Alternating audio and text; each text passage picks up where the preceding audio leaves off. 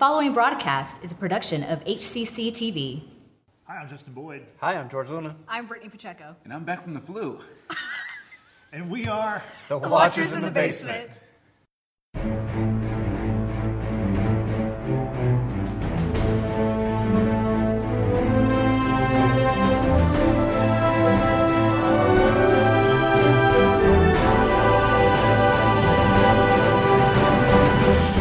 Welcome to the Watchers in the Basement. We are actually welcome back for us. We took a little hiatus. We're off for a week, but we're back to wrap up Game of Thrones. We're going to talk about season 8. And the whole series as a whole. Before we get to that, I'd like to thank everyone who's watched the show, whether it be on TV or on our YouTube channel or listened to us on SoundCloud. We appreciate everyone who's followed us on social media. We're on Facebook, Twitter, and Instagram. Just search for The Watchers in the Basement. And the best way to reach us is hit us up on a social media. Use hashtag Watchers Basement. So please do that. Let us know what you think about this show. We're going to throw out a bunch of theories. We're going to try to fix Season 8 right now, if possible. And we'd like to hear what you have to say about it, so let us know. Okay, guys, so let's get to it. Well, first of all... Yeah, you start off. We're making the 8 with this episode. It might not be our official 8th episode overall, but it is the 8th episode in regards to Game of Thrones. I just wanted to say we're making the 8. Season 8, we're making the 8. Oh, yeah. No, but let's start off with talking about things that were not addressed in this season. Yeah. There was so much buildup that led to this season, and we were just totally let down. I think we kind of established that. First topic being prophecies. The Azor Ahai, Cersei's. And the next thing on the list is Arya's kill list, which is not really a prophecy, but the fact that there was a lot of buildup with that, too. So let's start first with the Azor Ahai. Yeah, Azor Ahai, or as I call it, the AA. They didn't. It's crazy because like they kind of talk about it in season 7 when Melisandre shows up at Dragonstone and she's talking to Daenerys and her Queen's Guard, talking about how the prince that was promised, aka Azor Ahai, is not just uniform to male, but it could mean female. It could mean female as well. Right. I think Melisandre actually brought it to Daenerys' attention. And that's the last we hear of it from season 7. Like and like the show did a great job of like talking about it the first couple of seasons about with the Red Bleeding Star in season 2 and season 3, and in season 7. But other than that, there's no closure to that, and there's no wrap up. And I would have thought there would have been more of a connection between the Azor Ahai prophecy and the end of the White Walkers. That wasn't in the 90-minute episode that we saw in the Long Night, and that was not brought up not one time. Right. So it was kind of like Azor Ahai, Azor Ahai. Very quick. Yeah. Yeah. Sorry. Go ahead. That was good. But the first time we did hear more or less about the Azor Ahai, not by that actual name, was like in season 2 or 3 when we first see Melisandre and she was pledged her allegiance to Stannis because he originally was going to be the prince that was promised. And I'm saying this only because I'm rewatching seasons 3 and 4 right now. Don't ask me why I'm rewatching. You're a brave soul. I know, but that was good though. Those were good seasons. Yeah. But she knows the ending. Well. It doesn't change. We're going to fix the ending. Okay. We're going to save everyone. But in those seasons, I think it's in season 4 after, I'm spacing out on his name, Davos learns how to read. He receives this letter from, I forgot who he received, but it's basically talking about the death is marching on the wall. And Melisandre throws that piece of paper into the fire and she interprets everything. It was a moment.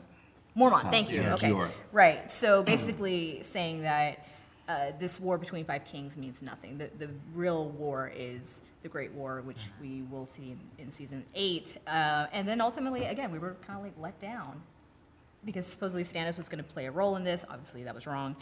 It really should have been Jon that had the biggest part in this whole prophecy. Well, the show does a great job of like early on in the series, it did a great job of like setting up these heroes, only to give you the okie doke. Like it set up Ned to be like the savior of King's Landing, and then he gets beheaded, and then it sets up Robb Stark as the heir, as the vehicle, as the hero to to save the North, only for him to get murked along with his mother and bride in season 3. And then it goes from that to Stannis possibly going up north and taking the North back from Ramsay and what's his daddy's name? Can't remember his name. Bruce Bolton, and bringing Jon to the fold and making legitimizing Jon. So the show does a great job of setting up these heroes and creating a story arc.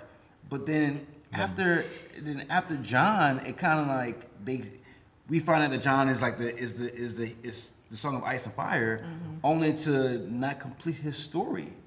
And we'll get to that in a little bit. And it just, I don't know. It's just. And Danny was a hero too.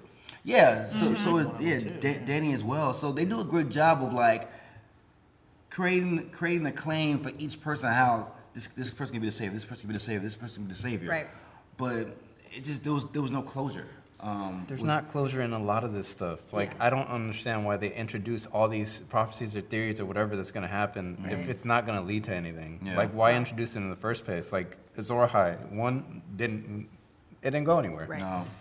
Cersei's prophecy or whatever, that didn't go anywhere either. Do you actually want to talk a little bit about Cersei's prophecy, what that prophecy is? So the prophecy was that she was going to have 3 kids, right? And then. It was also told that she was gonna lose one, right? The brown-haired one. That one. All of them gonna die. Yeah. All 3 will die. Yeah. Okay. Golden crowns and what was it? Golden shrouds. Yeah. But they didn't mention the one with the one that she had lost before. Well, so I don't think that's actually part of that prophecy because that prophecy also entails that she wanted to know how many kids she was gonna have with the king, and she said with the king none. Oh, okay. He was gonna have all his bastards, but she was gonna have her children. That's what I understood then. Okay, so yeah, from that. Anyways, from that, and it came true, and then she had her 3 kids, her golden-haired children, and they all died. So right, and then you have the last part that she was gonna be killed by the younger brother, the Valonqar. Yeah, that didn't happen. They died together, but he didn't kill her. Right. Yeah. Tyrion, you can't even say the fact that Tyrion killed her because it wasn't his fault. Right. Yeah. So, he was trying to save him even still. Yeah, I just don't like that they introduce some of these things and it goes nowhere. And there's a whole bunch of more stuff like the faceless assassin training. That was pointless too. There was no point. At least for this season with Arya. Towards the end, but for her training to make such a big deal out of it, and they don't use it. Yeah, and they don't use it. And all this stuff was really cool, and it sounded like good ideas. It's just I guess they kind of ran out of time. And they made it to where they ran out of time. They had all the time in the world. I know exactly. They did it themselves. So to that point, I do want to just throw in here because you all know I've been saying this forever. How really Game of Thrones should have ended would have been season. We would have gone to 10 seasons. Okay. 10 episode seasons. 10 episode seasons. Okay. Season 7, season 8. Would have been that whole development of, okay, what are we going to do with the long night that's coming? The Night King. Hopefully we would learn more about it, right? Mm. Season 9 would have been the aftermath of that battle with the long night. But now we're focusing on Cersei and King's Landing and what's going on there, right? Mm. And ultimately, let's say she's defeated at the end of season 9, kind of similar to what happened with season 7.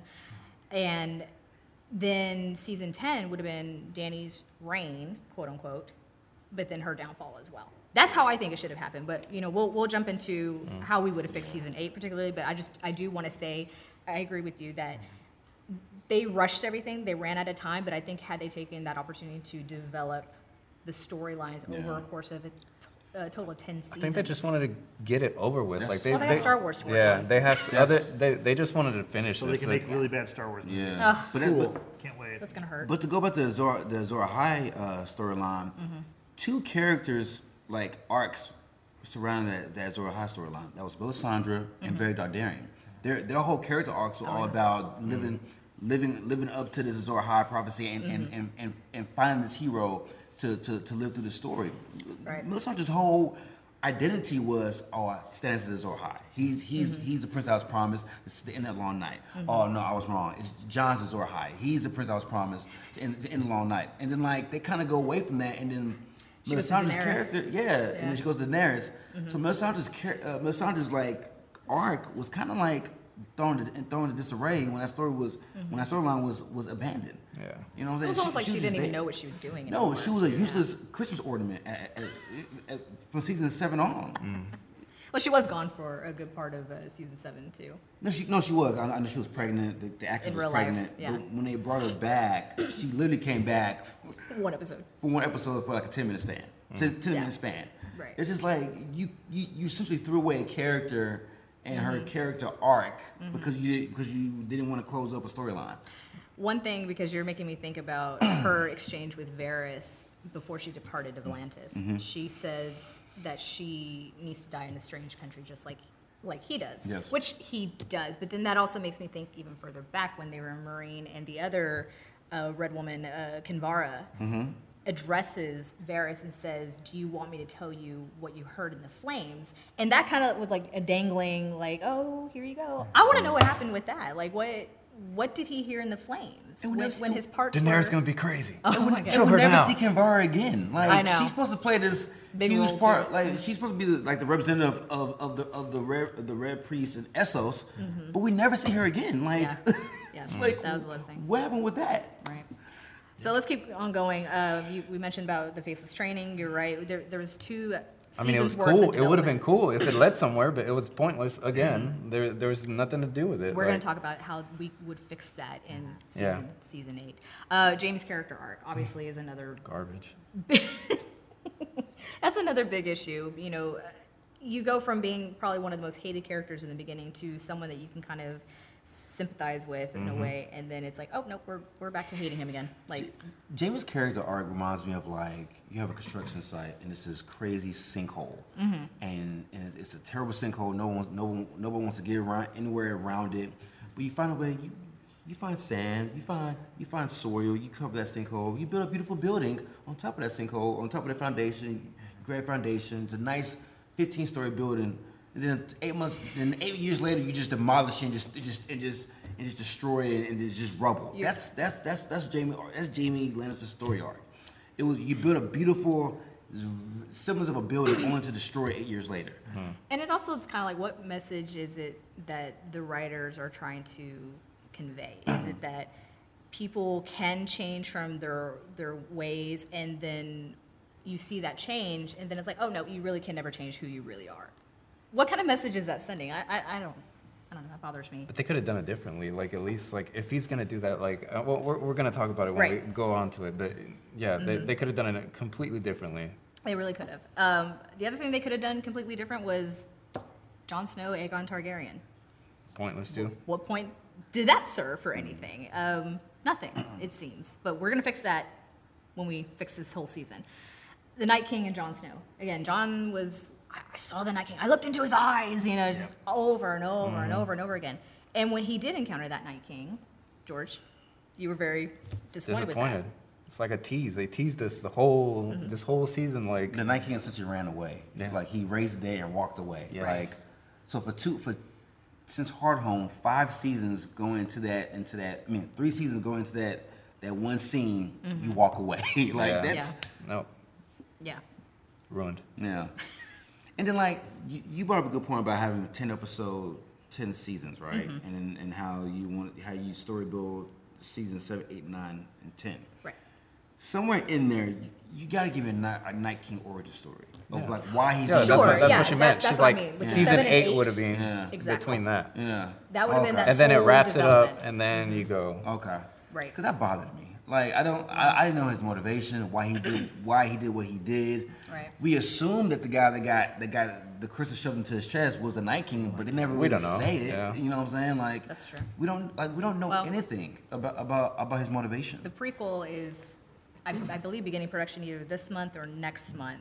They already started shooting. Yeah, they already started shooting. So hopefully we'll get a little bit more information about that. Because let's remember, the Night King was actually created for the show. The Night King, and you've read the books. Yeah.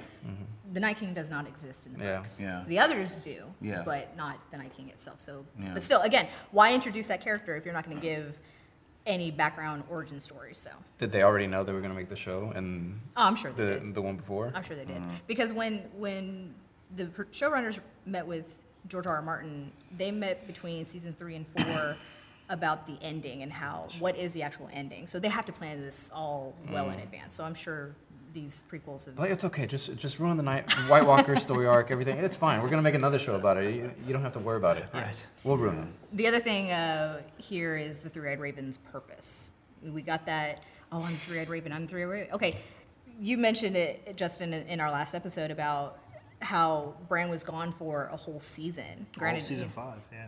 And granted, he grew, but all that training or all whatever it was that he was learning for naught, basically, right? We don't know his powers. We don't know, I mean, can he live forever? How long is he going to, I don't know. I don't know anything about him, really. But it makes me wonder, since now that we find out that Bran knew this was all going to happen in the first place, when did his powers manifest? Did he know, when he was training with Brendan Rivers, the Three-Eyed Raven, was he already in full manifestation of his powers, and he let Brendan Rivers and he let Summer and Hodor die just for nothing? Yeah, because you don't know how far back. We don't know how far back are his powers fully manifested. Yeah. Right. No, that's a good point. And if his powers fully manifested by the time he was halfway through training and he let Brendan Rivers die and Jojen and those people die, you are a true jerk. It didn't seem like that though, because he was still. I don't want to say time traveling. You know what he was doing. Yeah. But when he was going back in time and doing that, he was still with him. So I don't think he was capable of doing that, at least yet. Because he still, when that happened, he was still with him when he died. You're right, but the reason I question that, because now we see this rough time, this vicious time of Hodor becoming Hodor. Yeah. So it makes me wonder, did Bran really know his powers full out? Because we see how he became Hodor. But he was still surprised at it after he did it. He was like, oh, that's why he's Hodor. He's been surprised. Would he be surprised or just he looked more pained by it? I'm the reason. Yeah, I'm living through this again. Exactly, I'm doing this again. I agree with that. So what do you mean again? Because it's like a time loop. It's a time loop. It's happening all over again. We the viewers are watching it for the very first time. But Bran is reliving this over and over and over. I think it was meant for us, he was discovering it just like we were. Yeah. He was seeing it for the first time, he sees it. In this time loop. That's what we're saying. This time loop, yes. Timelines, nope. This is Avengers all over again. No. Not as good as Avengers. Yeah, but there's clues that say that all these brands are connected, all these brand stocks are connected. Right. And that brand has seen this before, and it's just a time loop of itself. So it makes me wonder that did Brand see this coming, and he just decided to step back and let it happen again. I don't know. I don't know about that one. If that's the truth, and if he did know this, then he's a bigger jerk than... He's the biggest villain. Yeah, he's the biggest villain. Yeah. Well, even now, he's still one of the biggest villains. Whenever you go back and watch episode 1 of Game of Thrones, you should root for Jamie to kill the king. Yeah. No, seriously. No, did you see that meme about how, Kingslayer was ahead of his game? He was already killing the future king. Yeah. But anyway. Yeah. The other hint that I really want to quickly talk about, and we'll move on to how we would fix season 8, is the hints of children. Jorah and Jon both talking to, Jorah to Jon and then Jon to Dany. There was this hint of, Dany maybe can have children, and Tyrion was also very concerned about her line of succession should she die. And when Jon was trying to give Longclaw back to Jorah, Jorah said, no, this will serve you and your children. Yeah. So why even hint at the ideas that maybe Jon is going to have children? Let's say just specifically Jon having children, and then ultimately that doesn't happen. It goes back to the lazy writing that we've all agree on, the very rushed seasons, and then just we're not going to tie up these loose ends. They did not have time. They didn't have time to give Dany 9 months to become pregnant and have a baby. Right.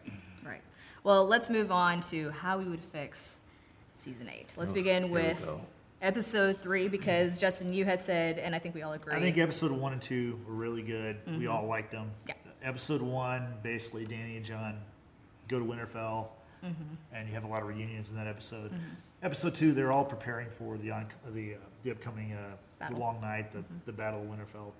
And I think at that point, season 8 was off to a really good start. I know we were all still excited about it. I was still fine about it. Yep. Episode 3, the Long Night, which we kept hearing how it's this epic battle. It's going to be better than the Helm's Deep battle that was in Lord of the Rings. It's the longest. It's longer than that in television history. So we get to this battle, and it's a solid episode by itself. The way they did it, it's solid. But it's so dark. Everyone complained about how you had to turn the brightness levels up on your TV. You can't see it. It still wasn't good enough. Yeah. And to me, like, whenever you make it that dark, you're obviously trying to hide the fact that you don't have enough content, enough storyline to show people. So instead of showing them, you're going to hide it. Yeah. So, okay, that's fine. And I agree with that because the Battle of Blackwater and the Battle at the Wall in Season 4, those wars happen at night. Mm-hmm. You can see everything with no problems. No, exactly. No issue. Exactly. Yes. Yeah. Yes. So that's a good point. It's the first thing to fix, just don't make it so dark. Show us what you want. You're going to show us. And if you can't show us something, then don't show it. But like, if you're going to put something on screen, make it where it's visible. That's the medium of television, video. I think that also kind of goes into this next point about the Dothraki deaths, because their swords were lit. They're obliterated. And they're obliterated. There's like 7 of them left, and then the next episode there's like 7,000. And the next episode is like 7 million. Like they're gonna take over the world. It's like they're gremlins. You said they're gremlins. They make it assume like there were all of them were just wiped out, and that wasn't the truth, or that wasn't the case apparently, because they keep, like you said, they're gremlins. They keep become like they spawn. Yep. Regenerate or whatever. Regenerate. And the battle plans is just, and we talked about this throughout this season. The battle plans have just been so atrocious from these from all these veterans from Jorah and Barry Dardarian. Yep. And John's been in 2 or 3 wars now. It's just like, I think they'd be a little bit smarter, strategic. Yeah, like, oh yeah, let's let these swords in charge as something that we can't see. Like, well, that's not our men. They'll be okay. So I think what we're saying is with Dothraki, if you're going to kill Dothraki, let them die. Like that's fine. It's a good ending for their characters to have them die against what we thought was the ultimate bad guy, being the Night King and the White Walkers. Yes. Like, it was this unbeatable force we were told forever that, you know, the Knights come, you know, the dead are coming and everyone's going to die. And it's this long night, which, was it even that long of a night? Like, it's 90 minutes long. Yeah, I mean, the episode, like, it wasn't like, you didn't even feel like you're, like the Battle of the Bastards, like, that feels like a long battle. You're, from Jon's perspective, you have people all over him, and he, like, it just feels like, and then later on in the morning was when he actually gets to kill Ramsay. Yeah. It feels like a long time, whereas the long night was, you know, it's like you wake up like at 4:30 or something, and like you're getting ready for work or whatever, and then it's 7 o'clock, and you're like, oh, that went by pretty fast. Like, you know, like it was like that. It really was. Yeah. But you know what's crazy? Like you saw a better build up between Ramsay and Jon, in like a two episode gap than you saw with the Night King and Jon in a 2-season gap. Yeah. Mm-hmm. Like the morning was it the morning before the actual battle when Jon and Jon and Ramsay are met with Sansa and that. That dialogue was emotional. It was invigorating. It was good. It's weird whenever you let actors act. Instead of just like going, well, yada yada, we're moving on to the next thing, and there it is. Yeah, because you know what they did really well with this show? They casted really well. Yeah. Like, yes, I mean everybody on the show was awesome except for maybe the guy who becomes the king, and maybe he's actually a good actor, but he wasn't given much to work with in the show. He's also the stunt coordinator for the show. I'm talking about Bran. Oh, I'm sorry. Okay, you said the king. I thought you meant the Night King. No, the Night King was fine. I think he did a fine job. Yep. But like, I think like all the other actors were really solid. Let them act. You're right. That scene you mentioned. Those are 2 people making that work. Exactly. If you just skip that over, that's not as good. It's not as emotional. It doesn't mean as much. Yeah. You don't like if he doesn't say to him like, I can't wait to see your sister. Or, I'm good to see your sister again. Or whatever. She's gonna be back in my kitchen or back in my house or whatever. Like whatever you said. Donuts. Without that part. It just doesn't mean as much. No, it doesn't. I mean, you still want Jon to win, but it's, I don't know, it's storytelling. Like, so, I'm going to cut you off right there because you're going to keep going. The 2 people that should have made it work, because Jon is a fierce soldier, if you will, warrior, whatever, and then the Night King. That buildup was coming. Yeah. And it was a letdown. It should have happened. That's how it could have been fixed for this season, I think. Yeah. And we all agree on that. So how would you have wanted this Night King versus a Jon? I think we all agreed. If they just actually fought and then like Jon's about to beat him and he's like, all right, wait a minute, nope. He's the Night King. Then the Night King raises the dead and then goes on and tries to kill Bran. I would have been cool with that, or I would have been cool with as Jon is approaching the Night King, he raises the dead. Jon's just mowing him down. He's mowing him down as he gets the Night King, and then they fight, and then as Night King's about to murk Jon, Arya saves him. I would be cool with any figuration of that. But I just wanted to see them fight. Yeah. Because the only battle that they really were engaged in was in the air, in the darkness, on, dragons. And that doesn't count to me. You could not tell what was going on. Yeah. I mean, you just couldn't, I couldn't tell. I was rooting for the Night King on accident. I was like, oh, wait. That wasn't Jon. Oh, okay, well, whatever. And I'm glad you mentioned about Arya, because we didn't get that explanation of how she vaulted to stab the Night King. That's the one thing that bugged me most. When we, Justin, you and I watched the Last Watch documentary about the final season of Game of Thrones, during the table read for this particular episode, the producer, whoever's reading out, saying that Arya vaults off a pile of dead whites. Okay. And that's how she goes and flies in. Then show it. Show it. Exactly. Show it. But I like, Frank, what you said about the Night King versus Jon, and then, you know, Jon looks like he's about to meet his end, and then Arya comes in and saves him or something like that. That'd be cool. That would have been great. Look, I don't even care about this one, because I would have been fine with Arya killing, but show me how they did it. Yeah. At least, change the camera angle, or where she you see her walking, sneaking up, or she was on a tree, or what? Yeah. Well, now it wasn't a tree. Of like coming out of nowhere, I understand that, but like you don't fly too far. Yeah. It's like the unlikely guy, like the unlikely hero in a sports movie or something. Mm. It's never somebody from another sport. Like it's never some guy in a hockey mask that's like, I'll take the game-winning shot in the Final Four, and it's like, dude, this is basketball. Like, yes, I didn't expect this, but like, this is insane. You know what I mean? Like, that's what they did. Like, we thought she was going to die, and then all of a sudden she comes flying out like Superman or something. Like, you know, like... No, you're completely right. Yeah. But the last thing I think we could have done to fix this episode is to just show. Just show a different angle, show us, or something like that. Yeah, so let's move on to the episode 4, which is Last of the Starks. So, in our world, in our storyline, we had the Night King face off with Jon. Jon seemingly gets the better of him. The Night King realizes this. He raises the dead. Jon has to fight the White Walkers. Mm-hmm. The Night King goes on to try to kill Bran. Mm-hmm. And as he's killing Bran, Arya makes the save. But we see how she gets there. We see her kill people, or we see her jump on the backs of the dead people that Theon and his crew. Montage of her running or like something. Because Theon's group, they did kill people. Yeah. They killed something. They killed Theon was a pretty good warrior like that at that moment. Like, he was by himself for a long time, just shooting arrows and fighting, and then he, Bran just like lets him like sacrifice himself for no reason. Yeah. Like, you're a good man. Go die for me. Yeah, yeah. You're a good man. You have 7 more seconds on screen. Like, you know, like that's basically what it was. So now we're moving on to Last of the Starks, episode 4. And the big part of this episode, again, they didn't show us. Like, Jon, like, he's going to tell his sisters his secret. He actually has Bran do it, but they don't show it to us. No. We need to see their reactions. We didn't see Macy Williams and Sophie Turner and Kit Harington and these people act. These are great actors who they cast for a reason. Let them do what they do. You know what that reminds me of? This is the analogy I came up with, of them just skipping over those key parts of like Jon telling Sansa and Arya and Sansa telling Tyrion. It's like watching the NBA Finals Game 7. And it's 94-94. 3 seconds left. Steph Curry shoots a 3 to win the game. It just cuts off. They cut it off. They cut it off, and then it skips to the press conference. Right. Yeah, man, that three I hit, man, was, you know, we beat the Raptors. It was a crazy series. Like, no, I want to see it. You should have seen it. You should have seen it. But hey, it was good though. Like, didn't show it to you. Yeah. Like he's a basketball player. I want to see him perform in the crucial moments.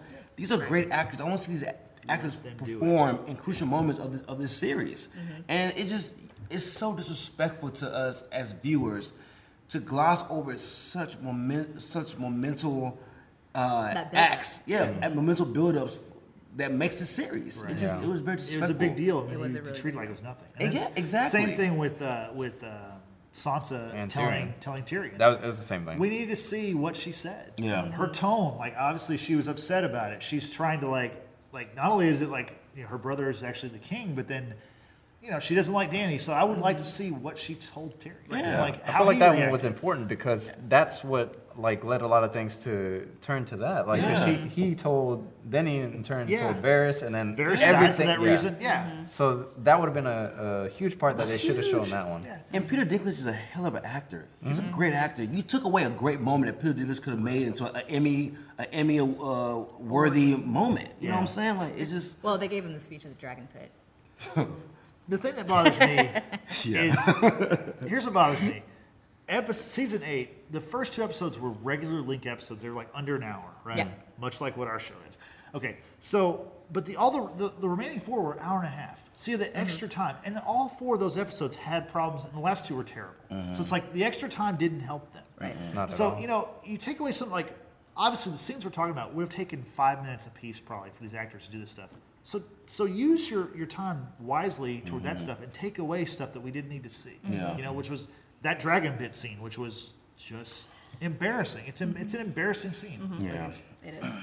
Yeah. Well, let's talk about another dragon, Rhaegal's death. I think we'll talk a little bit more in our next episode, but I think we all agree that Rhaegal should not have died in this episode 4. Right. He should have either died during the battle at Winterfell or during the bells, and that would have given the momentum.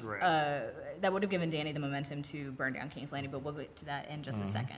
But if Rhaegal was still going to be, or even Drogon, the burning of the Iron Fleet should have probably happened in this episode when Euron goes and kills Rhaegal. I don't know how he survived. I don't know how he survived that either. But we do agree that shouldn't have happened in this episode. And then finally, we do see that Jamie and Brienne have this finally they have this connection, and then Jamie's going to leave when he learns what Cersei is doing, having taken Missandei as, you know, captive, etc.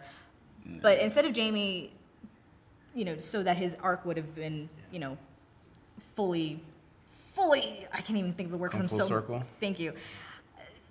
Jamie should have said, you know, Cersei is a hateful person. And instead of saying, so am I, he says, and I'm going to kill her, or I'm going to finish her. I would have been fine with him saying, so am I. But I have to finish this, or I have to end this, or something like that. Yeah, like, that works only too. I can end. Jamie should have been the one. No one knows her better, and no one knows how much she has to. Right. She has to die, basically. You know. So moving onward to the bells, there's a few things in there. The one of the big parts. This is episode 5. This is episode 5. The bells. The Golden Company was brought into this season, and they absolutely had nothing to do with this season whatsoever. They were supposed to be like, what, 20,000 men, 2,000 horses. We only saw the one horse that Harry Strickland was on, by the way, and that horse, I think, died. But we should have at least seen a battle amongst the Jon and Dany's armies and the Golden Company, because I would have been totally okay with Drogon still coming up from behind and like just burning all of the Golden Company, but at least actually have the Golden Company do something. It was an 80s Tyson fight, like how Dany did the Golden Company. It was like, why even show up? Like this is what you booked to fight against Dany in the 7,000 Dothraki in the Unsullied. Like, come on, this is funny. My whole point is why was it so easy for her to do it? If it was this easy, why didn't they do it before? And then she could have just went and handled Night King after that. Right. She could have, in season 7. When she had three dragons. She could have gone to King's Landing. She didn't even have to destroy King's Landing. She could have just gone to the Red Keep, destroy the Red Keep. Fine. King's Landing would have been okay. But she would have had her dragons. Like that, whatever.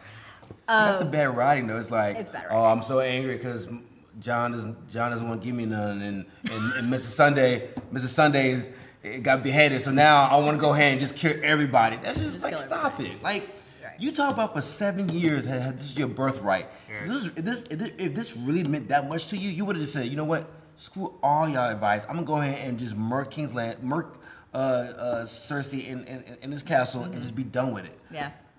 She should have done that. They should have let her do that. Yeah, exactly. Because then you can go help. Then you can do everything. Exactly. But whatever. That's it would have changed everything. But George, I want you to talk about Rhaegal dying. Okay, because this is how I would have seen it. Like, it would have made sense to me, and I wanted it to end like at least this way because it made more sense instead of Rhaegal dying like out of nowhere and randomly. Okay, so let's say everything's happening in the battle, right? She's winning. Everything's going great.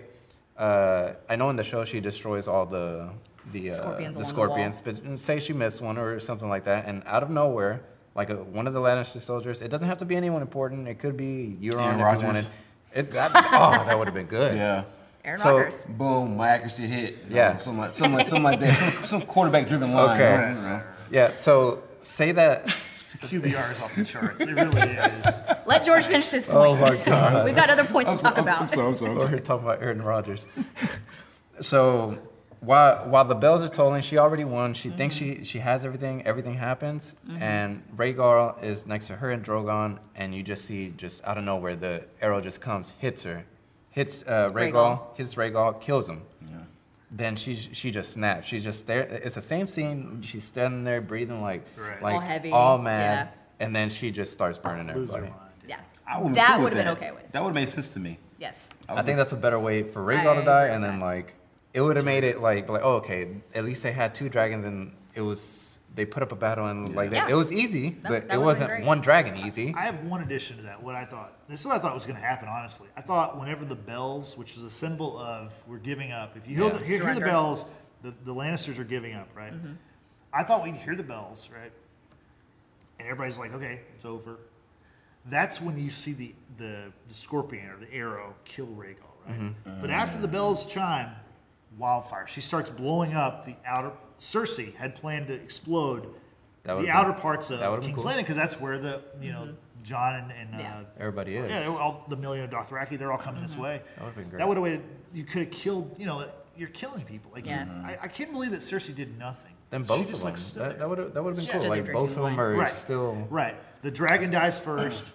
Danny watches him fall, and he falls to the ground, and then just everything around her is just exploding. Mm-hmm. And she just, like, loses her mind and says, you know what? I'm going to burn it all. Yeah. I'm going to burn it down. Everything's going to. Everyone dies now. Everyone dies. That would have made more sense. That would have been great. Because we had this like kind of a war agreement of, well, okay, the bells are like the safe place. Once that's said, or once the bells go off, the fighting ends. Yeah. Mm-hmm. You broke that, and I'm going to kill everybody. Mm-hmm. See, that's so logical, and that's what makes me so mad about the storyline now, because like the way they set it up after Melisandre gets beheaded and. And Daenerys is not eating, and she's basically teetering between sanity and insanity.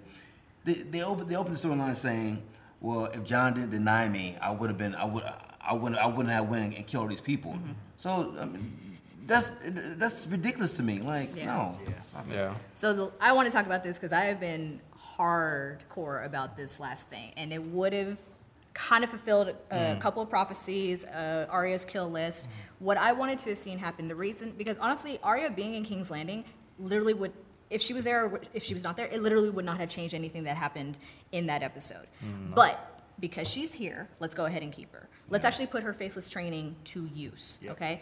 What I would have been okay with Jamie and Euron still facing off one way or another, because we did see at one point Arya there with the Hound. The Hound tells her to turn away. He's going to go kill his brother. Fine.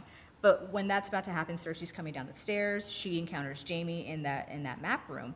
But instead of it actually being Jaime, okay, Jaime would have already been there with Euron ahead of time before all this happened. They face off, what have you. Jaime and Euron die. Okay, great, fine. Arya comes up to the Hound and sees all this. Okay, Hound's going to go forward, do his thing.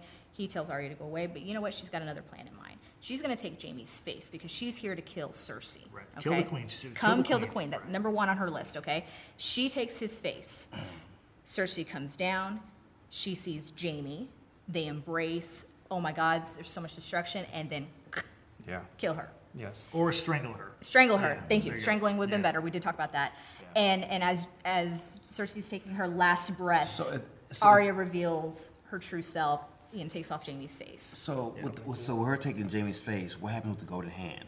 She still would have like held on to the golden hand. Oh, okay. I mean, because think about it, when she was Walder Frey, she basically wore Walder Frey's clothing. She became Walder Frey and what have you. No one really knew that she was. But that's just part of the magic, I guess. It's part of that magic. But that would have been cool if she didn't have the hand and Jaime had a full hand and she's like, wait a minute. Yeah. Yeah. And then that's even better. Yeah, it would have been too late and she would have strangled her. That's cool. And maybe as she's strangling. It's like, wait, you're choking me with this?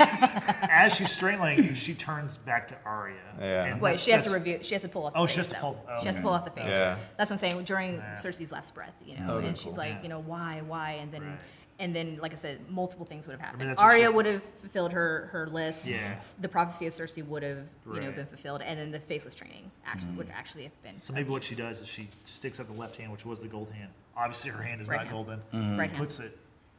Oh, his, you're right. His right. Hand. His right. Yeah. Yeah. Holds Cersei, pulls the mask off, reveres Arya. There you go. Exactly. Yeah. Okay. That's how I would have ended the bells. There's no use of the horse. No, we agree. We're going to move on to the Iron Throne, the final episode of season 8. I think that I was kind of okay with how everything happened in the beginning up until Dany's death. Yep. There's that cutaway. We don't know, how everyone found out about her death because Drogon flies away, but let's just change that. Let's say that before any of that happens, Grey Worm runs into the throne room because he's heard the Iron Throne, heard Drogon, roar and all that good stuff and melt the Iron Throne. Sees the Iron Throne is melted, sees Dany's lifeless body on the ground, and then Grey Worm's gonna come after Jon. So there's really no need for like a confession. He just puts 2 and 2 together. I don't know about this one because the only reason I say that is because if Grey Worm sees that, he's gonna kill him. He's not. He's not. That's fair. Because it makes sense for Jon to turn himself into me. Like, but I want to see that. Like, right. Because he's such a noble person. He's that's like, true. That's like true. He was raised by his by he could give like an epic speech about. Why he did it. Yeah. I was just annoyed about great acting. That would have been cool. Yeah. It bothered me about how blindly Jon did not learn anything from Ned's downfall. Like after Daenerys murdered all these people and murdered all these children and mothers and innocent victims, and then he still needs to be reasoned. Tyrion still needs to talk to him in episode 7. Like, hey. Yeah. What happened was wrong. Like this is not right. And for him to still be like, oh, she's my queen. Like, dude, really? Like, she murdered all these people, and you're still defending her. That frustrated me the most. Mm-hmm. Yeah. Well, either way, I think if Grey Worm walked in, it does make sense that he would go after Jon next. Yeah, but either way, there needs to be something that shows that connection of she's dead. Jon did it. He confesses. That's why he's a prisoner. Yeah. Right. Yeah. Dragon Pit. Okay, let's say we'll keep the Dragon Pit. Tyrion doesn't make his speech. Let's just cut that out altogether. The High Lords are the same lords that Varys had been writing to. He contacted them. Exactly, in whatever episode it was that he died. They know Jon is actually the true heir to the throne. And they're asking for him, so they bring out Jon. Jon makes this wonderful speech that he did in memorializing those that died in Winterfell. Mm-hmm. And they want him to be king, and he keeps saying, I don't want to be king, I don't want to be king, but let's go ahead and divide the 7 kingdoms, because if I don't want to be king, let's not have a king. Right. Mm-hmm. Let the 7 kingdoms have their own domain. There'll still be wardens. Yeah. The North could be ran by Sansa. I'm totally supportive of that. I think that's great. The 7 rulers of the realm. That's trademark by me. Nice. Boom. Good job, Justin. And that would have been a callback. I mean, to the books it's still, but before Aegon's Landing and 300 years ago, the kings were all ran separately. So to have Aegon's descendants basically undo everything that Aegon did, that would have been the essential breaking the wheel. Because then there was a purpose of making Jon Snow Aegon Targaryen. Yes. Which leads me to my next point, that Jon divides the 7 kingdoms. They can all decide who their rulers are going to be, fine, but he will ultimately say, I am going to abdicate from the throne entirely. I'm going to go north. Yep. And so dope. That would have been end scene. Perfect. Like Aegon's great-great-great-great-great-great-great-grandson basically saying, you know what, I'm done.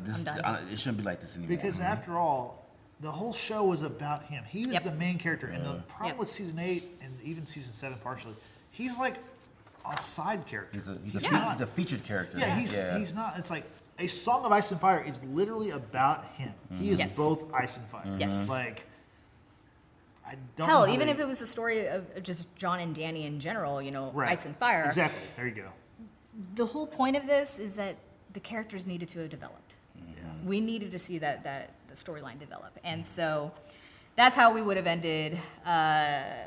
how we would have fixed, rather, season 8 of Game of Thrones. So let us know what you think about that ending. If you have a better ending, we'd like to hear it. Yes. Please. #WatchersBasement. I want to hear. Yeah, please share it with us. Okay, so guys, so it's over. This series is over, unfortunately. Yeah. Well, let's talk about something fun. Yeah, let's talk about something. Let's talk about the best of Game of Thrones, yes. Right? What are some of your what are your three favorite moments, Frank? We'll just go down the table. Man, from the series, not season 8, from the series. The whole entire series. The ascension, and fall of Oberyn Martell. He was my favorite character in the series. Oh yeah. And I love Oberyn Martell. I love how bad he was, and how he didn't care about anything. Like he didn't care about the political aspects of the Seven Kingdoms. All he cared about was living his life the best way he could, and doing what he wanted to do. And that storyline of him wanting revenge of his sister getting killed by the hands of by the order of Tyrion Lannister in the mountain. That was a dope storyline, and how he fell to the mountain. I thought it was emotional watching it. It was the greatest. I thought 6-episode run I ever saw from my character. That was my favorite moment. So Oberyn Martell. Yeah, Oberyn Martell. The rise and fall of Oberyn Martell. Okay. 2, the Battle of the Bastards, man. The lead up, the episode lead up with Ramsay and John. How they that back and forth, the actual war, the fall of Drogon. We didn't know at this time, but like them killing all the male Starks. Was basically rising John to the King of the North, because he was. They basically took away all the rightful heirs. Yeah. So that was great story writing, and just seeing John, man, that epic scene of like John with his sword and all the guys coming at him. That was one of the dopest scenes I've ever seen in TV history. Yeah, that was great. So Battle of the Bastards, and then my favorite, the third one would probably be. John, the season finale, season 6, when it's finally unveiled officially that John is the son of son of Lyanna. Yeah. Because the following season we found out that Rhaegal was his dad. But pretty much pieced everything together at that point, and how the montage goes from baby John in the tower to John, open his eyes to John staring at the in the council room. Such a good scene. Those are one of my favorite moments. Yeah. Yeah. Pretty. So mine are a little different. I'm a huge fan of Peter Dinklage because of this role, and I mean, Justin, I have to give you a shout out because you got me into Game of Thrones. That guy. That guy right there. Overall, I mean, despite this last season, I very much enjoy Game of Thrones. I will go and rewatch it. I'm currently rewatching it. I will watch the prequels. I'm gonna buy the box set. Just have that understood. I am a fan, so thank you for making me watch it. We need to get you back on Harry Potter. Anyway, that was the barter, right? Or the bargain. So my episodes, the first episode moment is Tyrion's trial. That whole episode is just amazing to me, and basically the deliverance of Tyrion's message to the people. Right. After Shay testifies against him, the woman that he loves, and she betrayed him, and he turns around and just kind of snaps, and he says, I saved you. I saved all of you. I wish I was the monster that you all think that I am. I didn't kill Joffrey. I'm not going to die because of his death. That's not a crime I'm going to accept. And basically he turns to his father, who's the judge of this whole trial, and says. Basically kind of tells him to F off and says, I demand a trial by combat. And just the stare between Tyrion and his father. I absolutely love Tywin Lannister. I think he literally is one of my favorite characters. The Hound. And dance is so dope. Yeah, he is. Yeah. But I love the exchange between the two. And just that whole performance was amazing. But wouldn't it have been better if they hadn't shown that and just skip to the next part? I'm going to ignore you. Move on to my next favorite moment. That would have been better, right? I'm going to ignore you. Okay, sorry. My next favorite moment in Game of Thrones is... it's the season, I can't even remember anymore what it is. It's Winds of Winter, but when Arya uses her faceless training skills and ultimately kills Walder Frey. We learn from earlier seasons that lowborns will say my lord versus highborns who say my lord. And we see this young woman who's serving Walder Frey the pie that she keeps saying about his, where are my sons? They're here, my lord. That should have been the tell right there, obviously, and Walder never picked up on that. But just how incredibly methodical that scene was, and just it was just an amazing scene. And Arya, in an odd way, kind of finds pleasure in killing Walder Frey. I love that scene absolutely. But my favorite, all-time favorite, has to go to Daenerys Targaryen, RIP, when she goes to Astapor to acquire the Unsullied, and she is about to give away Drogon, baby Drogon, I will say, and turns around and starts speaking Valyrian, and it catches everyone by surprise that no one knew she could speak Valyrian. So she could understand everything that this master has been saying about her, calling her names and whatnot, and and she basically shows who she really is. And you know, I'm Daenerys Stormborn, and tells the Unsullied, kill everyone, kill all the masters, and she really showed her strength at that point. And it's literally, I can watch that scene over and over again. I'm never gonna get tired of it because it's just an amazing scene. So is those are my first time we hear Dracarys. Is that the first time? Yes. Okay. I think so. Yeah. No. Actually, it's not. When they were in Karth, she said Dracarys to little Drogon, baby Drogon, when he's trying to fire up the little meat. But this is like in a more like prominent, like I'm here to mess you up kind of thing. But those are my three favorite moments. George. My top three is, let me think about this real quick. First one I really like is when we're introduced to Jaqen H'ghar and what he can do and how he saves Arya and Hoppa and Gendry and when they're in Harrenhal. Yeah. Yes. So that scene was awesome. Like, he just murks everybody. And then you think, like, what is this? What are they going to introduce, or what's going to happen? And obviously that led to nothing, but it was still great. It was still great. So that's one of my favorite moments. Second is Hard Home. Like, that episode to me was like crazy. Like, it's like masterful. You see like honestly everything in the North that happened with the wildlings and everything else. I think that was great. And but my second favorite was Hard Home, and just that epic battle and everything that happened. Jon kills one of the generals or whatever, the White Walker, and that was just a great great scene. And my third, last, and favorite was when the Night King got the dragon, and he tore down the wall. I know those are a little bit separate, but when he gets the dragon and he tears down the wall and he brings it down, I thought that was. So you just like everything up north. Yeah, honestly, I love the night. I was really fascinated by the Night King and like the White Walkers and all that story. Like, that's what I cared about this show. I didn't care about everything else really. Like, I love that part of this, and those were my three favorite there. What about you, Justin? So my three, I'm gonna do 3, 2, 1. So the third one is when Cersei blows up the Sept. And that's your favorite. Yeah. Bell. That's my favorite death. It's okay. For unintentional comedy, when the building explodes and the bell falls and like crushes this like 3 or 4 guys. Can we show that clip? Can we put it on there? It's not funny to them, obviously, because they perish. We'll put it on social media. We'll do that. It is kind of funny, like in a sickening way, to watch that bell just crush these people because they're running away. I'm not concerned about you. Well, that's actually his favorite part. I know it's your favorite. No, I like the music throughout the whole episode and how it builds up to this big explosion, and it's like. It's like Cersei found a way. Like they thought they had her, and then they don't got her because she's gonna blow up everything, which is what she should have done in season 8 also. Yeah. My second favorite moment, and it's hard to say this is a favorite, but such a huge moment in the show we have to mention it. When Jon dies. At the end of season 5. Yes. I'm not a book reader. I can barely read. Period. So shouldn't have said that. But no, seriously.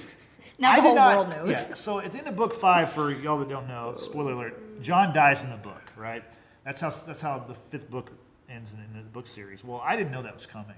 So when it happened, I was like stunned. When they killed him, when they turned against him and killed him, I was completely stunned. I could not believe it. And that was actually before I started watching the show because you texted me or messaged me somehow and said, I'd been telling her for a long time, you have to watch Game of Thrones. You need to watch it.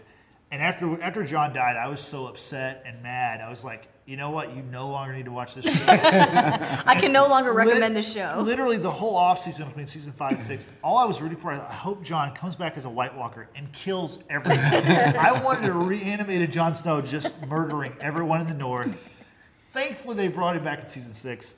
But so that's what that's such a huge moment in the show. Him dying, him coming back. Yeah. Yes.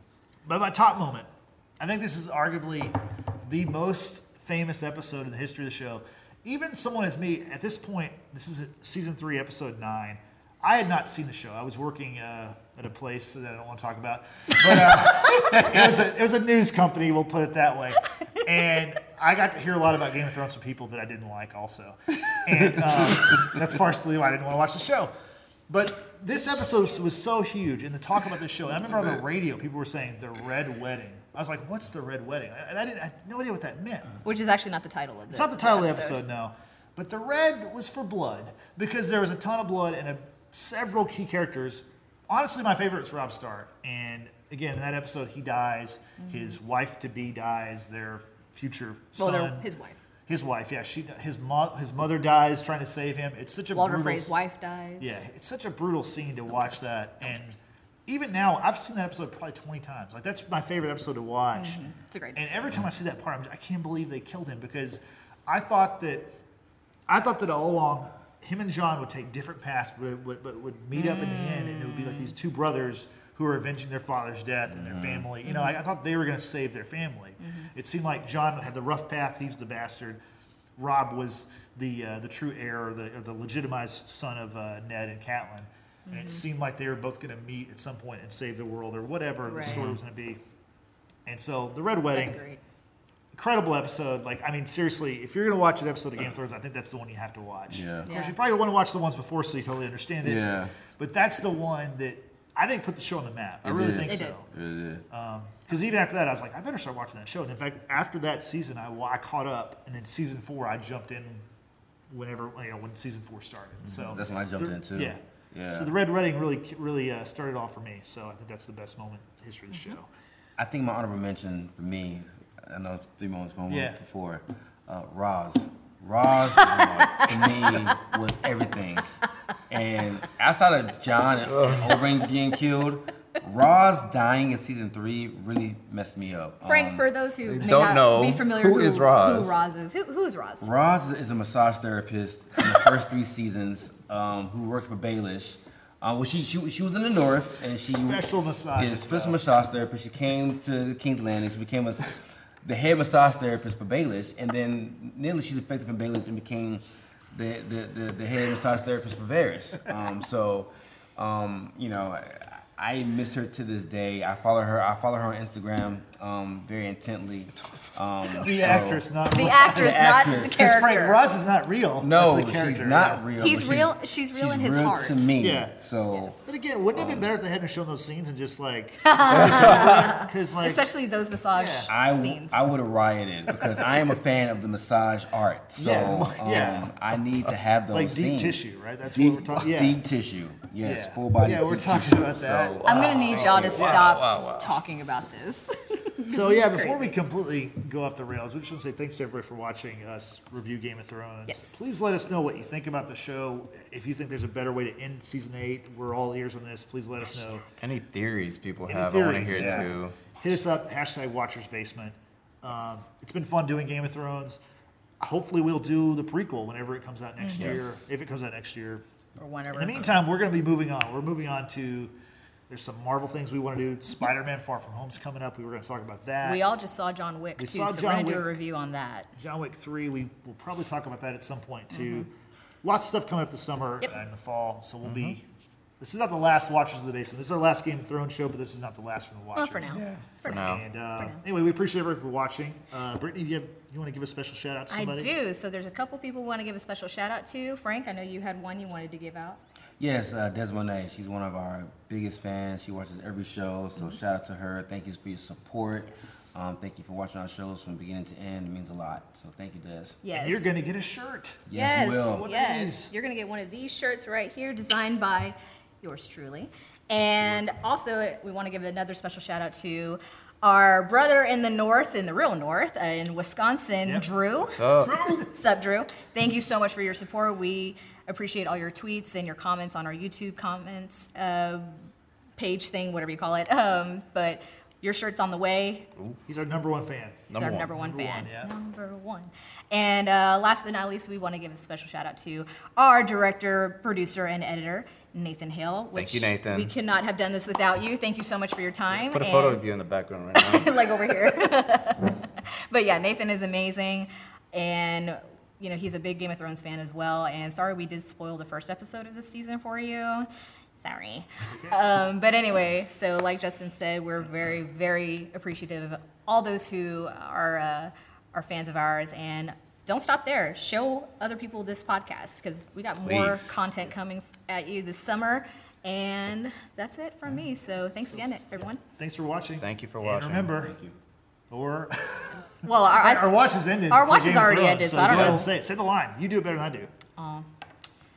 And now, our watch is ended. Shut the roars!